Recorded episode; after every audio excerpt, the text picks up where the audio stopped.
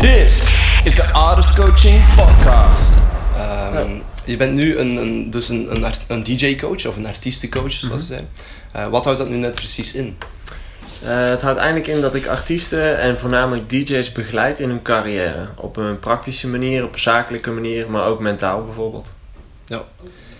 En je bent zelf ooit DJ geweest en dan met bekende artiesten samengewerkt ook. Ehm, kan je kort even vertellen wat er dan bij jou precies is misgelopen?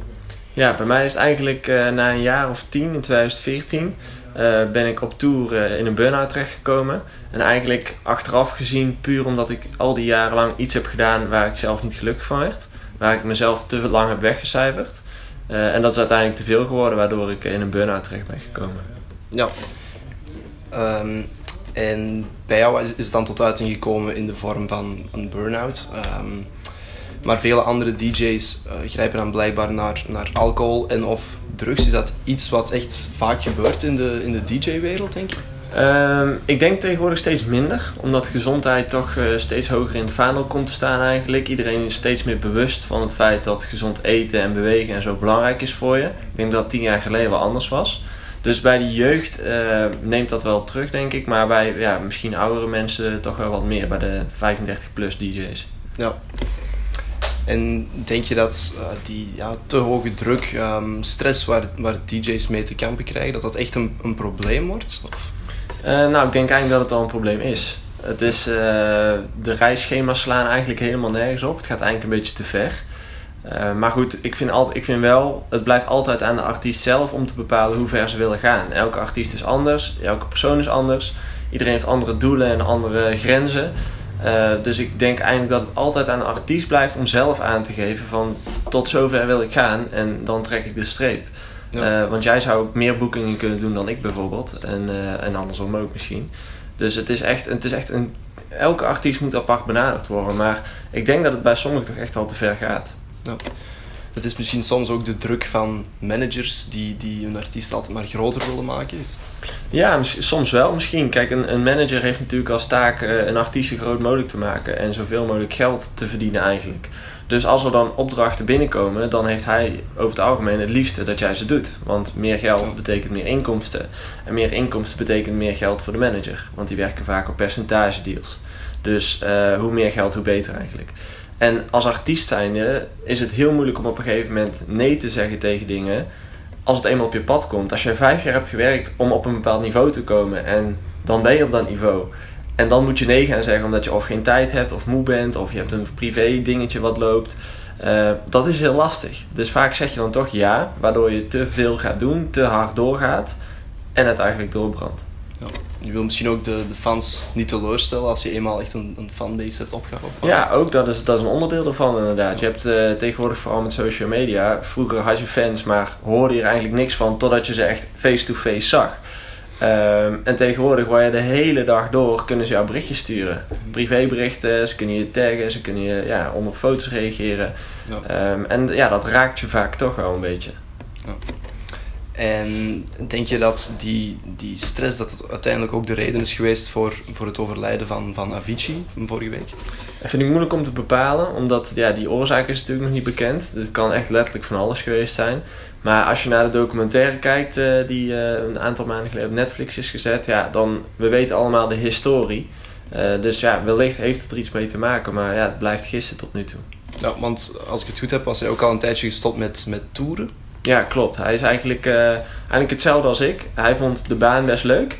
Maar het, het altijd weg zijn van huis en het toeren, dat was hetgene waar de druk vandaan kwam. Dus hij heeft uiteindelijk ook gekozen om eh, vooral te gaan focussen op muziek maken. Dus echt terug de studio in, lekker in je thuisomgeving muziek maken. Dat is ook wat hij heeft gedaan. En als je hem ook op social media de laatste tijd hebt gevolgd, eh, zag je hem eigenlijk ook alleen muziek maken en reizen. Dat was eigenlijk het enige wat hij deed. Zo voor zover ik eh, weet via social media. Ehm, dus ja, ik, ik- voor mij is het ook nog totaal ja, één grote vraag wat daar nou precies mis is gegaan. Ja. En eh, welke oplossing zie je voor dit probleem? Moet er meer gewerkt worden met, met mental coaches, meer mentale begeleiding aan DJ's bieden? Of? Ja, ik denk dat het sowieso slim is om zoiets, om zeg maar een, een coach toe te voegen aan het vaste team. Je hebt eigenlijk uit, uit de geschiedenis heb je een manager, een boeker en een platenlabel, zeg maar. Dat zijn een beetje de drie basisdingen. Eh, maar het zou mij geen dom idee lijken om daar een coach aan toe te voegen. En niet zozeer alleen op mentaal vlak, maar ook op allerlei vlakken, zeg maar, om gewoon voor die artiest te werken. Kijk, als coach zijnde, ik heb bijvoorbeeld geen belangen bij de omzet van die persoon. Ik werk niet op percentagedeal, ik werk op uurtarief. Wat inhoudt dat ik heb geen belangen bij het feit of hij nou een miljoenen deal tekent of 1000 euro deal tekent. Ik verdien hetzelfde. Dus ik kijk echt puur naar de artiest en wat is slim en goed voor de artiest om te doen. En niet naar wat is het beste om uiteindelijk ja, het meest geld aan te verdienen. Want geld is nou eenmaal niet altijd de juiste keuze. Ja, en is het probleem ook dat DJ's vaak een, een ja, heel verkeerd ritme hebben wat, wat betreft slapen en... Ja, zeker. Kijk, wij hebben allemaal een mooi menselijk lichaam, wat een, een, eh, een product is van jarenlange evolutie.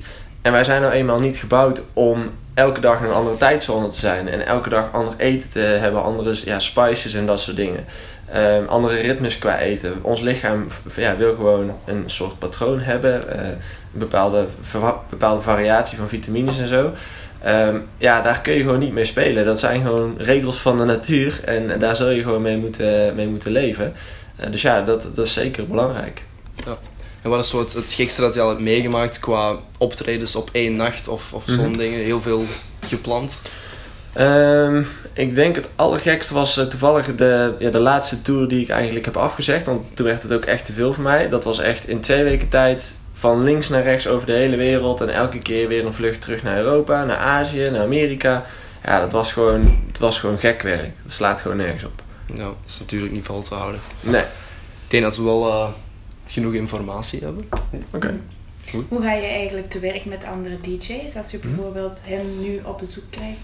Eigenlijk begin ik altijd met uh, doelen stellen. Dus ik ga eigenlijk altijd uh, met een persoon kijken van wie ben jij die voor mij zit? Waar, waarom doe jij dit? Wat zijn jouw kernwaarden en wat zijn jouw uh, ja, beweegredenen om artiest te zijn? En dan gaan we naar doelen kijken van oké, okay, waar wil je over vijf jaar staan? Waar wil je over één jaar staan? En hoe kunnen we daar naartoe gaan werken? En tegelijkertijd probeer ik die persoon ook ja, privé in de gaten te houden. Dus mentaal eigenlijk te begeleiden. Vaak merk ik al wel aan een jongen als hij even niet lekker in zijn vel zit uh, want muziek is een creatief beroep en als een persoon niet lekker in zijn vel zit, reflecteert dat vaak meteen op de muziekproducties en dat soort dingen. Dus uh, ja, daar let ik dan automatisch eigenlijk ook meteen op. Ja, dus het is naast de mentale begeleiding ook wel praktische begeleiding ja. over hoe ze best. Ja, het is eigenlijk, uh, als ik het even, ik denk 70% of zo praktische begeleiding. Dus echt, ehm, ja, wat is het juiste pad voor mijn carrière? Wat zijn de juiste keuzes die ik kan maken? Hoe kan ik zo snel mogelijk groeien? Uh, en daarnaast, dus 30% ongeveer, is een stukje mentaal. Ook niet iedereen heeft daar last van. Hè? Kijk, we hebben het nu over een, een probleem wat in de, in de media is. Maar dat wil niet meteen zeggen dat alle artiesten hier last van hebben. Uh, dus er zijn een aantal jongens die daar een beetje mee kampen en die daarmee zitten te stoeien. En ja, dat zijn dan die 30%. Maar over het algemeen, de meeste die, eh, die uh, gaan gewoon nog goed. Ja. Ja, sterk in je schoenen staan waarschijnlijk. Ja. En dan, dan gaat het wel gaan. Ja, en de juiste keuzes maken. Ja. Dat is eigenlijk het belangrijkste.